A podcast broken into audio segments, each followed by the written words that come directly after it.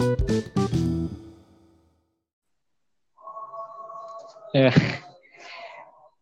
Gimana Mas Am? Halo. Halo. Ya, nyambung ya. Jelas Nyambung. suaranya. Nyambung, nyambung. Oke. Thank you nih udah mau datang ke potret. Eh, Siap, siap, siap, siap. Gimana kesibukannya? Ya, gini-gini aja, biasa. Tingkat akhir. Masih ngerjain. Oke, buat info nih buat teman-teman Mas Samudra ini mahasiswa semester berapa Mas? Semester 8. Semester 8 di UPI, di UPI Bandung. Nah, ke sekarang lagi di mana Mas? Di Bandung apa di rumah? Di Bandung masih. Bandung masih PSBB apa gimana Bandung? Bandung mah udah enggak, cuman ya orang-orangnya pada masih betah di rumah aja. Oh, masih pada betah di rumah. Ini termasuk Mas Samudra juga masih betah di rumah nih. Betah di kosan sih. Nah, di kosan. Ya. Oke, Mas Sam, eh, jadi di potret ini sengaja gue khususin untuk ngebahas tentang ya masalah-masalah tentang politik dan pemerintahan sih sebenarnya. Mm-mm. Kayak gitu. Gue juga nggak tahu kenapa. Gue anak sastra, tapi seneng aja buat ngebahas politik sama pemerintahan kayak gitu. Nah, jadi eh, karena di potret juga ini masih episode pertama, eh, jadi gue khususin dulu nih sebelum gue ngebahas atau mengkuliti atau eh, membagikan opini-opini teman-teman yang nantinya akan datang ke potret juga, gue pengen di episode pertama ini ada edukasi sebentar tentang pemerintahan gitu. Nah kan berhubung Mas Samudra ini eh, jurusannya kan pendidikan sejarah ya, Iya, betul. otomatis gue rasa eh, tentang sejarah perpolitikan dan pemerintahan di Indonesia eh, Mas Samudra paling paham gue rasa. Insya Allah saya Iya. jelaskan apa sesuai dengan apa yang saya tahu aja. Ya jadi gue eh, maksud gue ngundang Mas Samudra itu buat itu untuk membagikan ke teman-teman eh, apa ya sedikit cerita aja gimana sih kondisi tentang pemerintahan sama perpolitikan di Indonesia. Khususnya sebelum ya sebelum Indonesia itu merdeka gue rasa kayaknya lebih seru. Karena gue mikir gini Mas eh pemerintahan dan politik yang jalan di saat ini di masa ini gue rasa itu pasti ada pengaruhnya dari masa lalu kayak gitu Iya. Nah, jadi gue pengen tahu nih, kan kebanyakan orang termasuk gue pribadi juga kan, gue belum tahu jelas nih gimana sih kondisi politik sama pemerintahan yang dulu, tapi banyak banget orang-orang yang kayak ngomong, wah enakan zaman dulu nih pemerintahannya kayak gini-gini, politiknya enakan yang dulu nih, lebih aman segala macam kayak gitu. Emang kondisi pemerintahan dan politik zaman dulu itu kayak gimana sih, Mas? Eh, sebelum gue ngejelasin sampai sono, eh, kan gue tuh kan lihat ya di temanya itu kan jadi eh, lu kan minta nih, lu kan minta dari masa sebelum kemerdekaan sampai eh, kemerdekaan.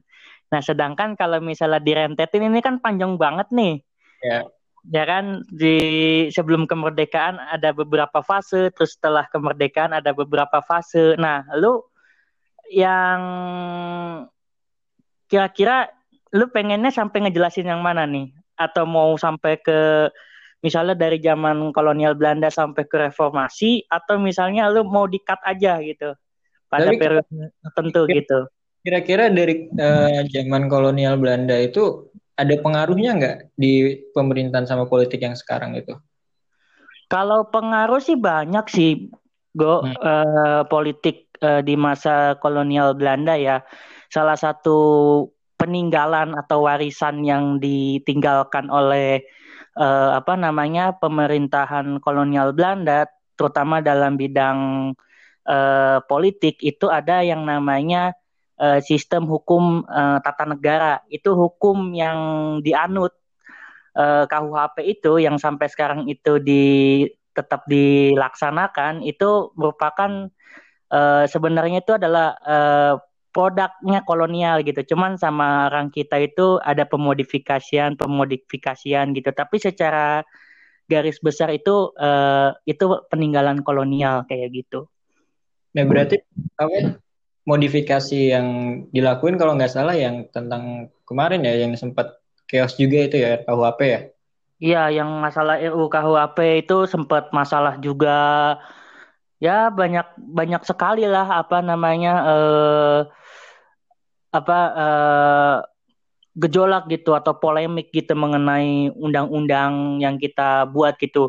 Sedangkan yang kita anut ini uh, sebenarnya adalah uh, undang-undang dari kolonial. Ketika kita misalnya ingin merubah atau mengamandemenkan undang-undang tersebut, malah uh, yang ada dari kita sendiri lah sebenarnya yang belum siap gitu akan uh, apa akan uh, perubahan atau amandemen undang-undang tersebut kayak gitu. Tapi kalau menurut lu bagusnya itu kayak gimana sih mas? Maksudnya kan uh, sebelum apa sih sebelum di tahun kemarin ya tahun kemarin RKUHP kan dicetuskan kayak gitu ya.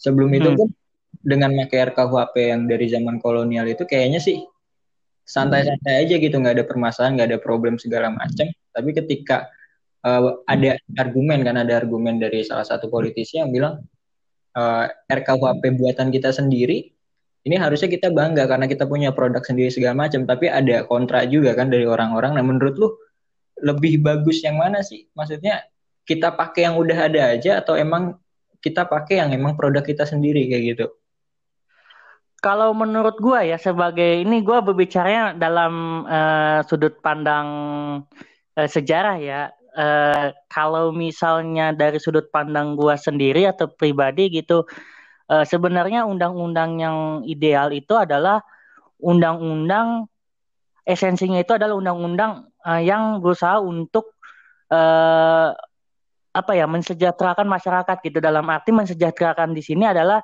bagaimana suatu undang-undang ini ketika misalnya ada uh, perubahan atau amandemen itu tidak menimbulkan yang namanya apa ya uh, salah interpretasi gitu, salah penginterpretasian terhadap maksud yang ada di undang-undang itu sendiri. Karena kalau kita tarik lagi ke belakang uh, pemerintah kolonial Belanda ini ketika dia membuat undang-undangnya itu benar-benar dilakukan itu mereka itu matang gitu. Secara apa ya? Secara perumusan secara uh, pembuatan dan sebagainya. Sehingga undang-undang yang terjadi di zaman kolonial Belanda itu ya kita tidak ada yang mempermasalahkan gitu. Karena mereka itu bi bisa membuat undang-undang yang betul-betul yang apa eh, yang betul-betul bisa dipahami gitu. Sehingga tidak terjadi yang namanya multitafsir dan sebagainya kayak gitu. Iya iya. Iya, mm. sama sih kalau gue bilang juga yang kemarin RKUHP kalau gue lagi berbicara dari segi keilmuan bahasa ya bahasa hmm. memang juga ada bahasa hukum, ada bahasa keseharian, ada juga bahasa yang lainnya segala macam. Kan kalau untuk masalah RKUHP, gue pastiin itu pakai bahasa hukum kan emang.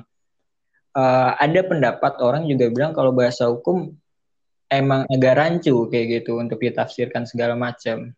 Kalau dilihat dari segi kacamata orang awam memang uh, membuat multitafsir segala macam karena bahasanya itu emang kayak gitu. Nah, Cuma uh, dari isi RKUHP perbandingan antara RKUHP yang selama ini kita pakai sama yang kemarin baru uh, mau dicetuskan itu ada perbedaan signifikan nggak sih mas? Ada, ada, ada, ada, ada apa? Ada uh, perbedaannya gitu. Bahkan yang sekarang itu bisa dikatakan apa ya? Uh, sangat jauh gitu dari apa yang di apa apa yang dicetuskan gitu atau esensi dari uh, hukum itu sendiri gitu kan tadi kan balik lagi esensi hukum itu kan uh, apa namanya esensi hukum kan pada dasarnya itu hukum ketika itu dibuat itu kan bertujuan untuk mensejahterakan masyarakat gitu bukan hukum yang memang dia uh, menimbulkan yang apa uh, kegaduhan, multitafsir dan sebagainya kayak gitu. Ya. Jadi banyak uh, ya keluarlah banyak keluar dari jalurnya kayak gitu. Nah ya kalau masalah kegaduhan nih uh, yang gue lihat gitu, yang gue rasain juga di dua ta dua periode belakangan ini di dua periode pemerintahan belakangan ini emang serasa sedikit gaduh menurut gua kayak gitu. Nah, ya. sebelum-sebelumnya emang pemerintahan itu juga ada kegaduhan atau emang baru di dua periode belakangan ini apa gimana sih, Mas? Uh, ya sih memang di bebel apa belakangan tahun ini kan kita kan sering banget ya yang namanya kegaduhan-kegaduhan ya akibat dari uh, apa namanya uh, kebijakan pemerintah gitu ya. Tentu terlepas dari pro dan kontra ini kan uh, ini sebenarnya jadi apa ya? Di sisi lain tuh uh, sekarang itu banyak masyarakat kita yang kritis, tapi di sisi lain juga ketika misalnya apa namanya adanya semacam kegaduhan-kegaduhan uh, itu, justru yang terjadi adalah uh, dulu itu ketika sebelum uh, era yang sekarang itu kan kita itu terlalu apa ya terlalu melempem gitu dalam arti terlalu diam gitu hmm. karena memang pada saat itu kan kita kan uh, di Sudut ibaratnya kan kalau misalnya direntetin itu kan dari awal reformasi kan kita kan uh, muncul tuh uh, semangat api-api dalam hal uh, apa melawan kebijakan yang salah dan sebagainya. Kemudian kita sempat meredup, ya kan, sempat meredup terus kemudian naik lagi. Dan ini sekarang kita lagi fase uh, bumi naik-naiknya ini. Uh, dalam hal tanda kutip untuk mengkritisi kebijakan yang di apa uh, yang diterapkan oleh pemerintah kayak gitu. Nah, menurut lu positif nggak dengan apa ya yang tadi lu bilang adanya semangat yang berapi-api berapi-api dari masyarakat? Kalau bagi gue sih positif-positif aja sih. Hmm. Ke, karena kan kita kan uh, sebagai warga negara kan tidak ingin apa ya, tidak ingin dilakukan uh, apa, tidak ingin hak kita sebagai warga negara itu dirampas gitu oleh negara gitu.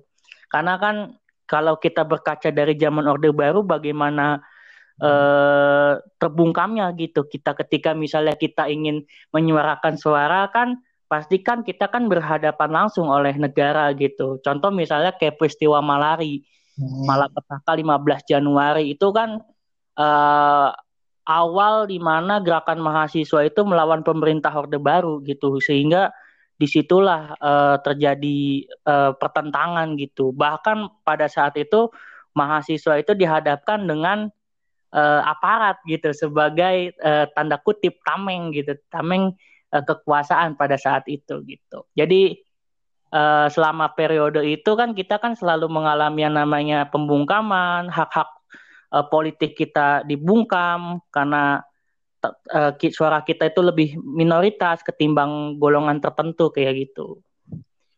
Nah ini menarik ya. Biasanya kan emang kalau kita ngebahas tentang pemerintahan sama politik pasti ada sangkut pautnya sama mahasiswa segala macam. Nah, gue sempat ngobrol, mas, gue sempat ngobrol sama temen gue, salah satu temen gue, dia alumni dari Trisakti kalau nggak salah.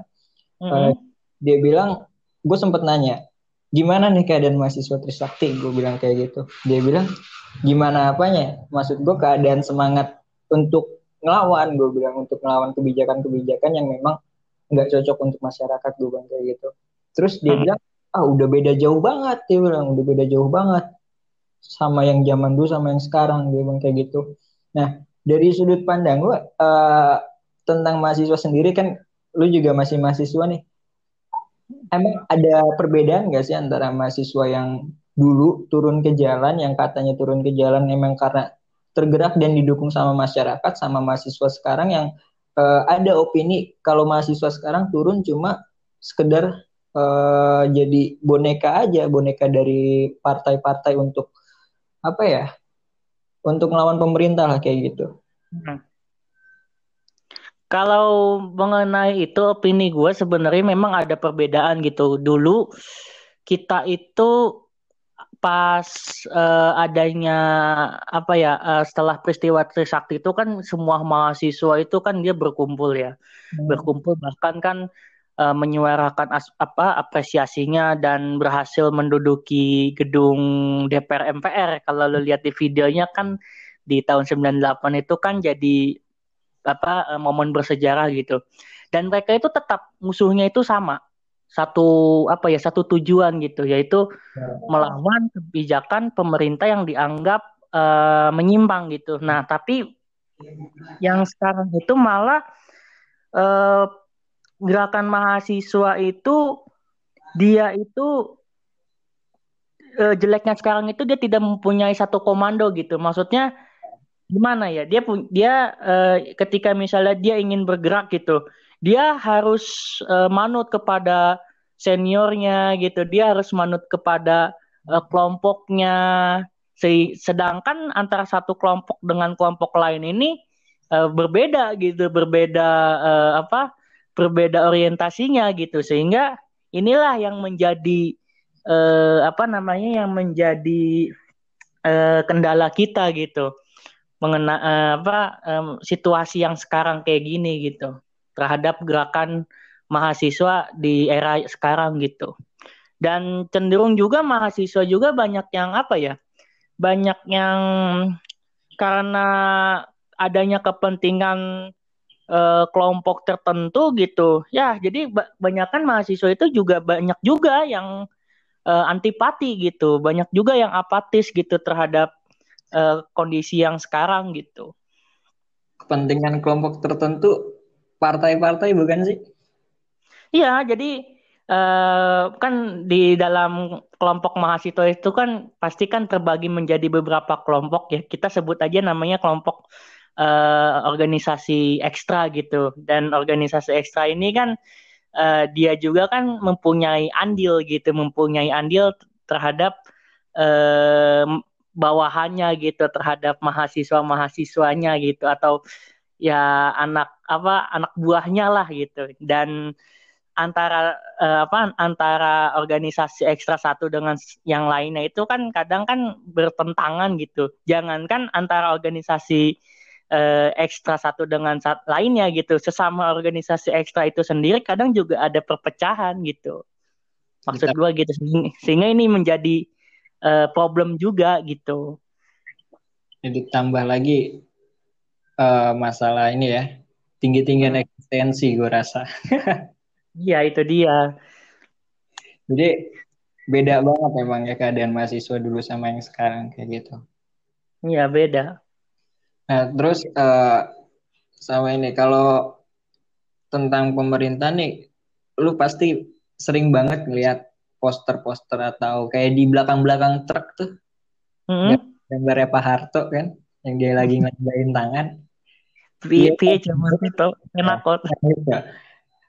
Gue gue jujur aja gue gue lahir tahun 99 hmm. gue gue tahu tentang kejadian-kejadian di Orde Baru itu hanya sekedar dari cerita-cerita hmm. dari orang tua gue atau nenek gue segala macem yang digambarin sama orang tua gue sama nenek gue setahun di zamannya Pak Harto itu adalah salah satu zaman yang menakutkan sih kayak gitu.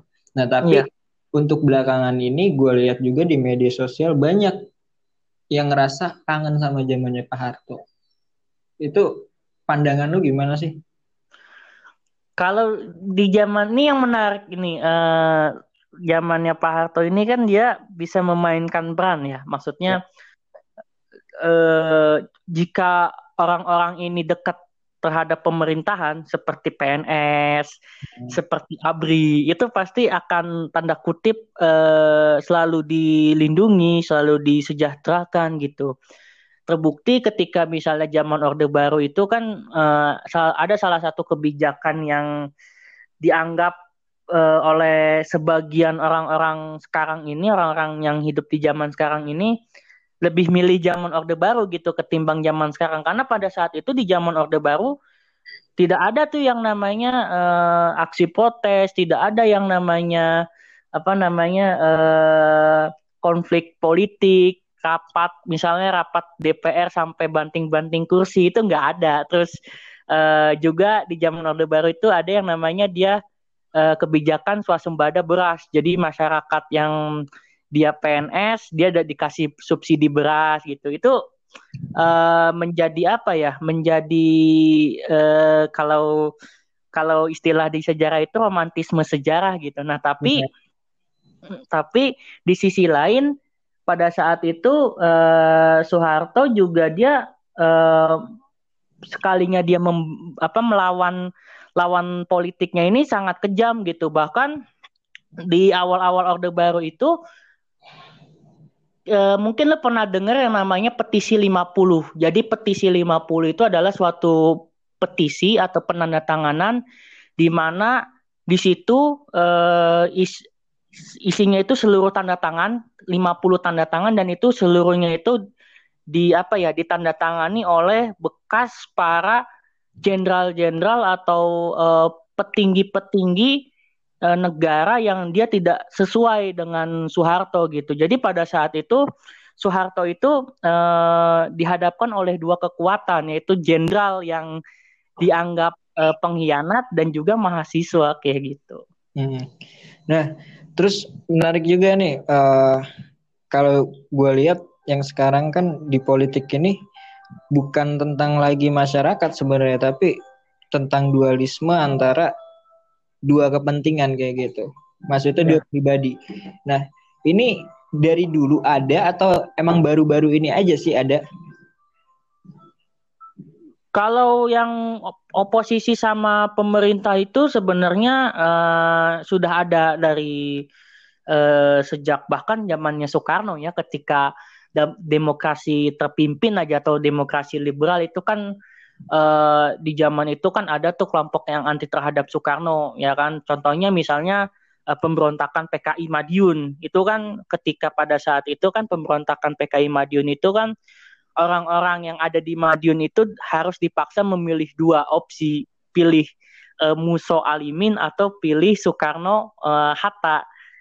Dan hmm, dan itu sudah ada sebenarnya apa uh, politik-politik tersebut. Cuman uh, untuk uh, masalah oposisi ini gua rasa di zaman sekarang itu lebih konyol gitu. Karena orientasinya itu pertama nggak jelas tujuannya untuk apa lalu uh, statement-statement yang diberikan itu nggak jelas gitu arahnya. Kan kalau di zaman dulu itu kan sudah jelas dihadapkan oleh uh, ideologi, dihadapkan oleh uh, apa mas permasalahan kewilayahan negara gitu. Sedang, sedangkan di saat ini ah lebih kepada ya kepentingan-kepentingan yang sifatnya pragmatis gitu.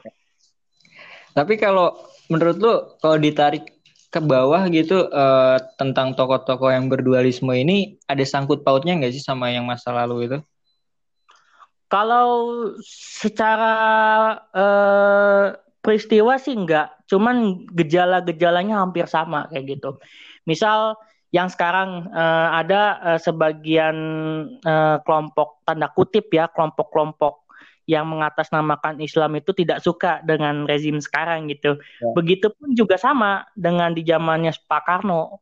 Di zamannya Pak Karno itu ada kelompok uh, tanda kutip kelompok Islam yang dia uh, sangat anti terhadap Soekarno. Contohnya adalah Masyumi. Makanya pada saat itu saking uh, radikalnya Masyumi ini sampai-sampai Masyumi ini di uh, apa dibubarkan oleh Soekarno gitu karena polanya sama. Jadi uh, persamaan pola gitu. Cuman tujuannya itu berbeda tujuannya terus uh, masanya terus uh, gerakannya itu berbeda tapi uh, gejala-gejalanya polanya itu hampir sama gitu dengan yang masa dulu dan masa sekarang kayak gitu. Oke, kan uh, untuk periode yang kedua ini kan kita sebut aja lah dualismenya kan antara Prabowo dengan Jokowi segala macam kayak gitu. Nah, setelah yang gue lihat setelah setelah apa sih setelah Prabowo masuk ke dalam pemerintahan, ini bukan lagi Prabowo yang ngeyel, uh, bukan lagi tentang Prabowo sama Jokowi, tapi tentang pemerintahan dengan beberapa bekas orang-orang yang ada di kubunya Prabowo segala macam itu yang pengen ngerengsek masuk kayak ngerasa kecewa segala macam. Nah, uh, pendapat lu apa sih tentang masuknya Prabowo ini ke pemerintahan? Ada maksud tertentu atau enggak sih? Kayak gitu.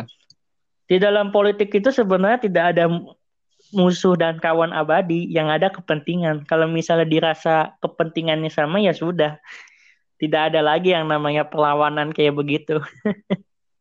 tetap pertentangan karena ya balik lagi kepentingan yang ada ya berarti oh sih ada juga kan ada yang bilang uh, kayak ah ini Prabowo sama Jokowi aja udah adem kenapa pendukungnya segala macam nih nah untuk apa ya pengkotakan kayak gini menurut lu kenapa nggak bisa bubar segala macam nggak bisa selesai antara pengkotakan ini?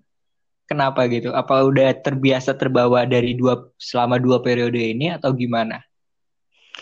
Kalau yang gue lihat ya, kalau gue yang lihat sekarang itu beberapa kelompok memang dia tidak suka dengan uh, Jokowi gitu, karena sebenarnya bukan Jokowi tapi di atasnya Jokowi gitu. Lo tahu sendiri lah siapa gitu ya maksudnya. Gue gak tahu siapa emang. Kelompok-kelompok. Ya inilah uh, pendiri dari partainya itu gitu loh, partainya hmm. dia gitu, partainya Doi. Ya. Jadi tidak suka gitu dengan dengan apa dengan uh, sosok uh, sosok yang dimaksud gitu. Kenapa? Karena memang uh, bagi sebagian orang sosok itu ketika uh, apa uh, seorang itu gitu ya, ya ketika dia mengucapkan suatu statement pasti selalu kontroversi gitu, yang dianggap uh, menyudutkan uh, kelompok tertentu kayak gitu. Jadi sebenarnya apa ya? Ya gimana ya? Tidak inilah tidak jadi tidak jelas gitu. Maksudnya ketika misalnya kita misalnya benci nih terhadap uh, Jokowi nah tapi kita nggak benci sosoknya gitu bahkan tapi kita membenci ke yang lebih atasnya gitu karena kan yang atasnya ini kan ber memiliki otoritas tertinggi kayak gitu gimana ya bahasanya gue juga bingung kalau ditanya gitu. Nah, terus uh, ada lagi nih tentang statement yang gue ambil dari media sosial ya. Hmm. Nah, yang menjadi perbandingan antara zaman dulu sama zaman sekarang, kenapa zaman sekarang lebih ramai orang lebih berempati sama politik segala macam? Karena peranan media juga kayak gitu. Iya. Nah, uh, mungkin di dari zamannya uh, Pak Karno, media nggak terlalu apa ya nggak terlalu maju kayak sekarang kayak gitu yang istilahnya kita tinggal buka handphone aja langsung udah bisa nemu berita tentang politik kan segala macam. Nah, kalau di zaman dulu ini gue mau cerita gue Pak Karno itu dia propagandanya huh? itu dia melalui para seniman. Jadi contoh misalnya ada penyanyi hmm. uh, Lili Suryani. Lili Suryani itu adalah seorang penyanyi yang dia menyanyikan lagu pujian terhadap uh, Presiden Soekarno yang judulnya itu PGM atau Paduka yang Mulia. Itu isinya itu tentang uh, pujaan-pujaan uh, terhadap uh, Soekarno gitu. Terus juga uh, suka uh, di zamannya Soeharto juga sama melakukan berbagai pujian tapi dia juga uh, pinternya zaman Soekarno itu dia eh, apa sorry Soeharto itu dia juga melalui media. Makanya didirikanlah TPRI gitu. Terus uh, Titik Puspa nih yang penyanyi senior yang sekarang masih hidup ini yang masih ada ini ya. beli uh, beliau ini juga ya. apa ya? Uh, dulunya itu ya uh, dijadikan alat oleh pemerintahan Soeharto gitu. Bahkan ada salah satu lagunya dari Titik Puspa itu yang berjudul uh, Bapak Bangsa. Jadi uh, pola yang dilakukan oleh Soeharto dengan Soekarno ini sebenarnya hampir sama gitu dengan melibatkan seniman gitu. Cuman uh, di zamannya Soeharto ini baru mulai media gitu. Jadi sebenarnya sudah uh, ada sejak zamannya Orde Baru kayak gitu. untuk kayak gitu dari senimannya itu sendiri emang dia ada kepentingan sama pemerintah atau memang pemerintahnya yang mendorong si seniman ini buat menciptakan lagu itu atau gimana sih?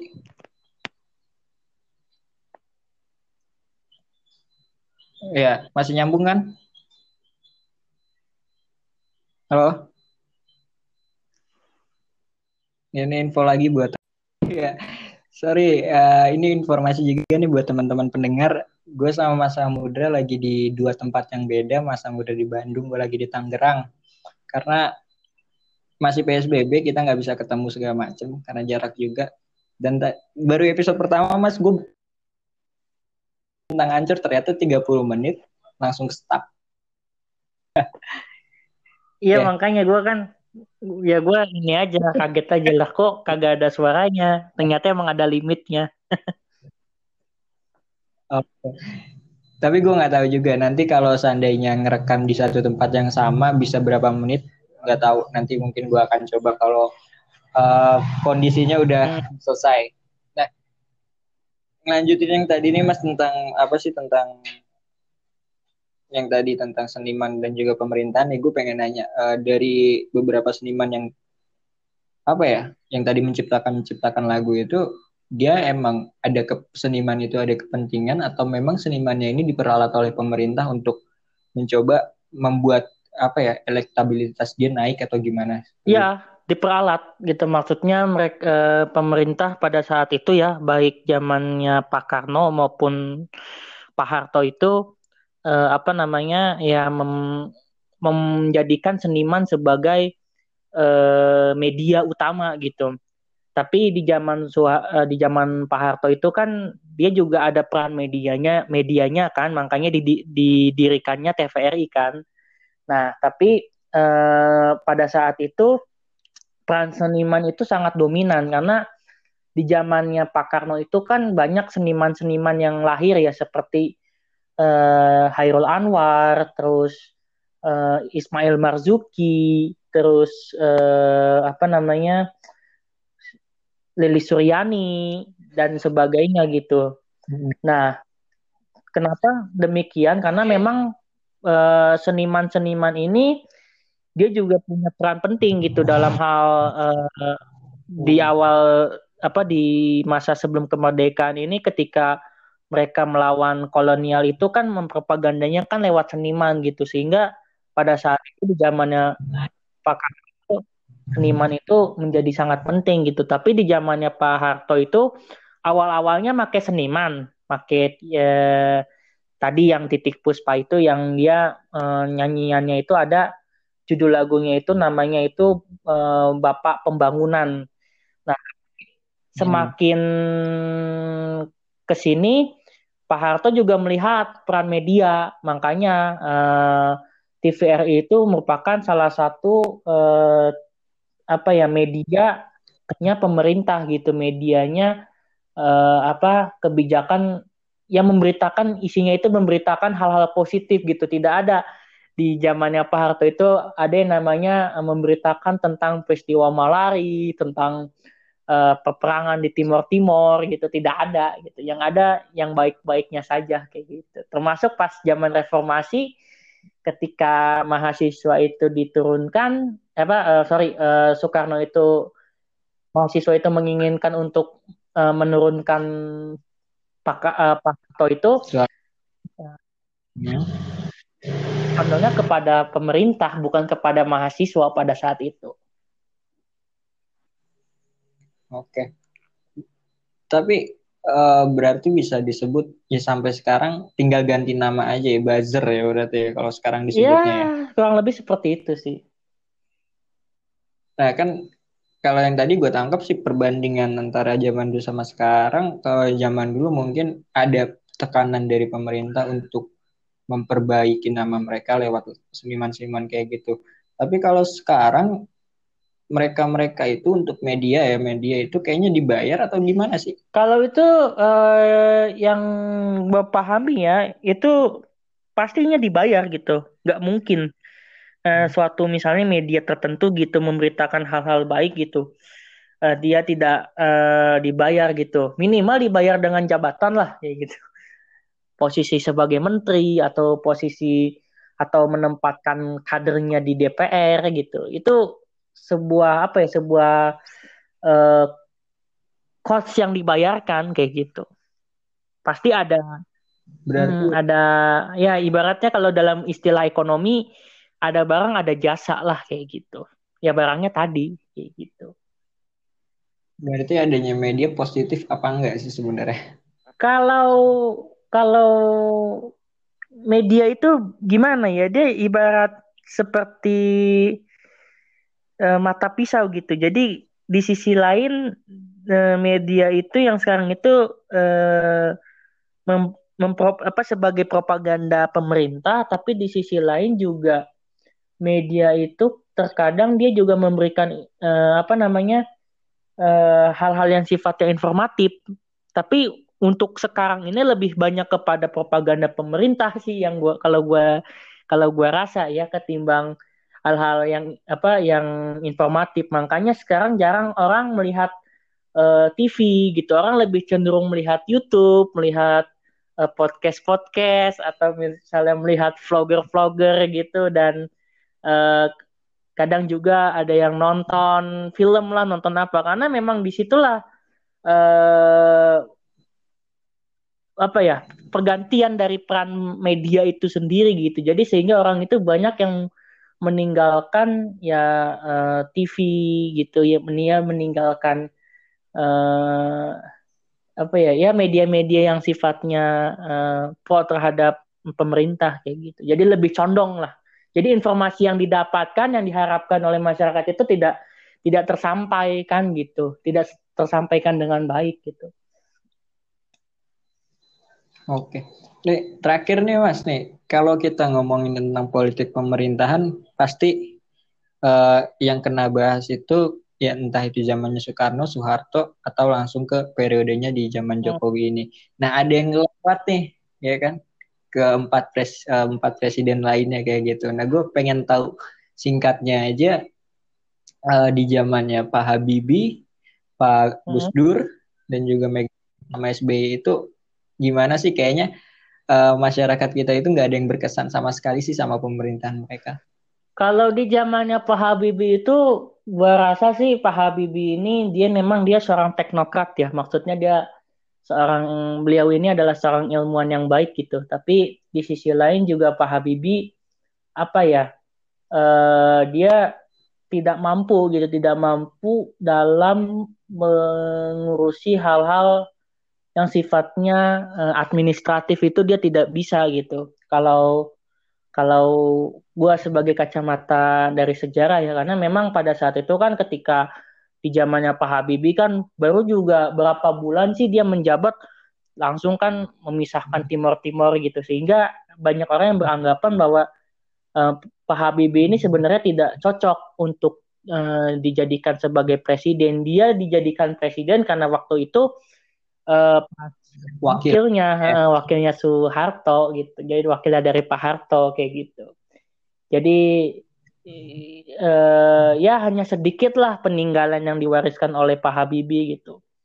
Terus kemudian dari zamannya uh, Gus Dur. Nah ini yang menarik di zamannya Gus Dur. Kenapa? Karena banyak orang yang bilang bahwa uh, Gus Dur ini dia beliau ini sosok yang visioner gitu. Meskipun uh, waktu pada saat dia ngomong itu terkadang orang itu nganggapnya sesuatu yang aneh gitu sesuatu yang eh, nggak uh, masuk akal gitu. Tapi uh, itu bisa dibuktikan ketika beliau itu sudah meninggal gitu. Terus juga di zaman Gus Dur ini yang momen yang paling penting adalah ketika hak-hak warga minoritas seperti eh, saudara-saudara kita yang keturunan Tionghoa itu diberikan akses gitu dalam hal tradisi dan kepercayaan. Di mana saat itu ketika di masa Orde Baru itu eh, saudara-saudara kita yang uh, etnis Tionghoa itu dia tidak menerima akses. Bahkan uh, dalam hal nama nama orang-orang Tionghoa itu nggak boleh berunsurkan orang apa nama-nama dari Tionghoa di masa Orde Baru. Harus menggunakan nama-nama uh, Indonesia gitu. Terus juga dari hal kepercayaan juga orang-orang saudara-saudara kita yang ya, keturunan Tionghoa itu mereka tidak boleh menganut agama Konghucu. Mereka itu hanya diperbolehkan menganut agama ya Kristen, Islam atau Buddha gitu. Ya hanya ketiga agama itu saja ketika di masa Orde Baru. Tapi di zamannya Gus Dur itu diperbolehkan gitu. Termasuk tradisi Imlek, Cap Gome uh, diperbolehkan gitu dan juga Gus Dur ini uh, kebijakannya ini uh, bisa dianggap sebagai salah satu kebijakan yang terbaik gitu. Maksudnya ketika Gus Dur mengeluarkan suatu kebijakan mereka berusaha untuk Gus Dur ini berusaha untuk apa ya untuk mensejahterakan dan juga uh, menyamakan hak-hak warga negara kayak gitu Nah, sedangkan di jam uh, sayangnya Gus Dur ini dilengserin oleh Megawati, oleh wakilnya sendiri gitu. Nah, di situlah sebenarnya kalau ditarik ya apa kalau dikaitkan dengan sekarang itu uh, banyak yang tidak suka dengan Megawati karena memang pada saat itu ya seperti itu Megawati memang sejak awalnya itu begitu gitu uh, sejak awalnya kan uh, dianggap sebagai apa ya dianggap sebagai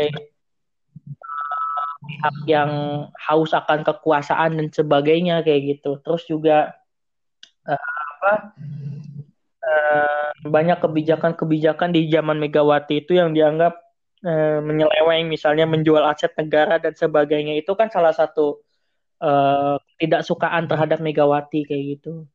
Nah di zaman SBY ini, SBY juga menarik karena SBY ini dia uh, beliau ini apa ya?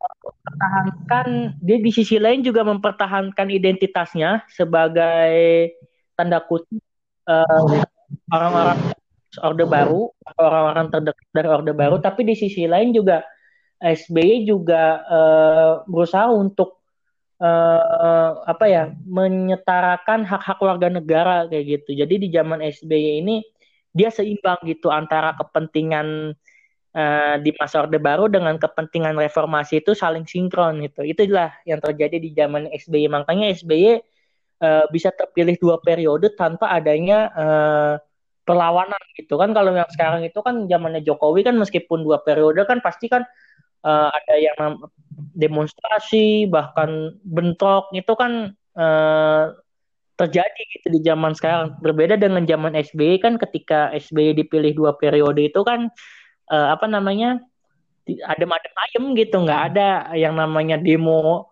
tuh apa uh, gagalkan pemilu SBY dan sebagainya bahkan menuduh KPU sebagai uh, pihak yang apa uh, pro terhadap pemerintah kayak gitu. Jadi uh, sejarah itu ada apa ya kalau di kembali lagi ke sejarah itu sejarah itu peristiwa berbeda tapi polanya itu akan sama gitu.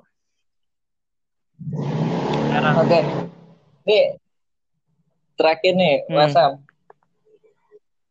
Ada salah satu apa salah satu statement dari politisi gue sebut aja namanya Mardani hmm. Alisera hmm. di salah satu uh, di salah satu acara uh, TV swasta dia mengatakan bahwa demos uh, demokrasi di Indonesia ini sudah mengalami perkembangan dan para elit-elit politik sudah mencontohkan uh, apa ya sifat demokrasi yang sangat baik se kayak gitu. Nah terakhir nih untuk closing statement dari lu, gue pengen tahu apakah emang demokrasi di negara kita ini sudah mengalami perkembangan dan perpolitikan di negara kita sudah mengalami perkembangan yang baik atau enggak? Demokrasi di kita itu masih belum dewasa. Ya kayak tadi kan maksudnya ketika misalnya adanya kelompok oposisi sama kelompok pemerintahan. Nah tujuan yang dicapai itu kan gak jelas kayak gitu kan berbeda dengan di zaman dulu kan itu udah jelas tujuannya masalah ideologi, masalah negara kayak gitu. Sekarang kan yang ada kan malah ya kepentingan, kepentingan, kekuasaan, kursi, jabatan kayak gitu. Jadi uh, uh, masih belum dewasa gitu meskipun ada yang bilang bahwa demokrasi kita itu mengikuti Amerika gitu padahal uh, kalau dibandingkan dengan Amerika ya kita kalah jauh lah dengan Amerika gitu ya meskipun juga di Amerika juga sana juga sama ya sama-sama bahasa ininya kalau bahasa kitanya sama-sama keblenger lah gitu. 11 12 gitu tapi ya intinya masih belum dewasa lah demokrasi kita kayak gitu. Oke. Okay. Sam, terima kasih sekali lagi nih udah mau yeah. mampir ya. Waktunya. Oke, okay. sehat-sehat yeah. terus Mas Sam. Jaga diri. Ya, lancar puasanya. Oke, okay, thank you.